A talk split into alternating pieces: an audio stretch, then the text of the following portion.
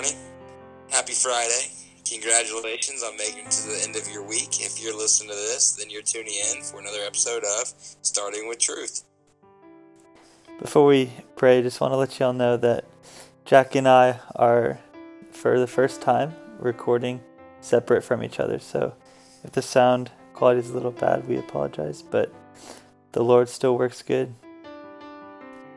Let's bow our heads. The Lord still works. Bow our heads in some prayer.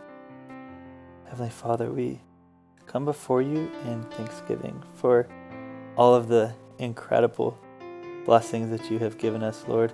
Another day to to live and to be full of life. But as we as we go about our day, we ask that you guide us. You guide our every every step that we may come to to grow closer with you, to follow on the path that you wish to guide us on. Lord Jesus Christ, we thank you and we praise you for the incredible sacrifice that you have poured on us, that you have given us, Lord, for redeeming our lives, redeeming our souls, that we could never repay our own. Jesus Christ, in your name, we praise you. Amen. Amen. All right. So, this first reading is from the book of Isaiah, chapter 29, verses 17 through 24. Thus says the Lord God But a very little while, and Lebanon shall be changed into an orchard, and the orchard be regarded as a forest. On that day, the deaf shall hear the words of a book, and out of gloom and darkness the eyes of the blind shall see. The lowly will ever find joy in the Lord, and the poor rejoice in the Holy One of Israel. For the tyrant will be no more, and the arrogant will have gone. All who are alert to do evil will be cut off. Those whose mere word condemns a man who ensnare his defender at the gate, and leave the just man with an empty claim.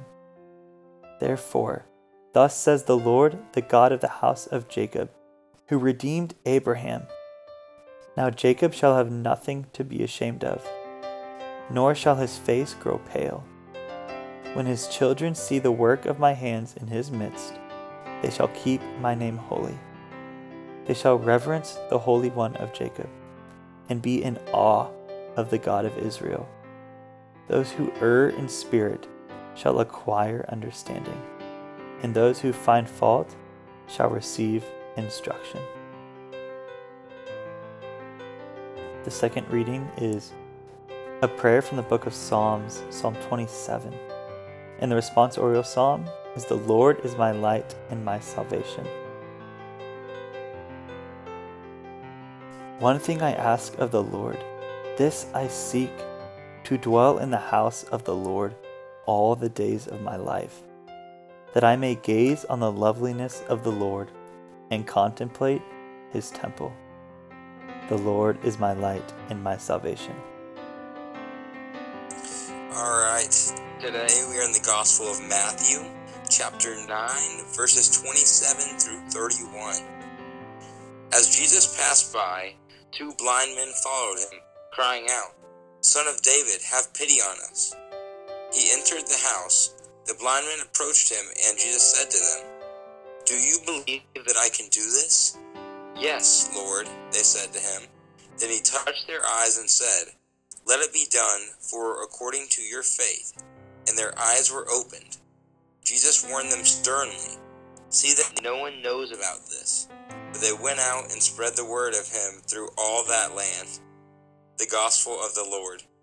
Praise to you, Lord Jesus Christ. So, throughout these readings, we really see um, the theme of, of blindness, both physically and, and spiritual blindness. And so, in our humility, let's ask for, for the eyes to see where the Lord is working in our lives, that even in, a, even in our darkness, He is calling out for us, He is reaching out to us. And then when we open our eyes and we call the Lord to, to come into our hearts and awake us from this spiritual blindness, we, we can live more fully, more fully alive in Christ. Yep, Jesus is our Redeemer and is too good for us. Amen. Sorry for the sound quality today. Um, it wasn't ideal, but uh, but we still wanted to get get the word out to, to y'all, and and we, we thank you for listening to us once again, and in reading these beautiful readings. We hope y'all have a blessed weekend. We're going to be praying for y'all. God bless.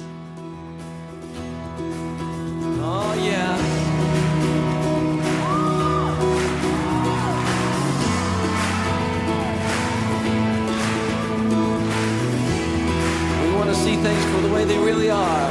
Open our eyes. Open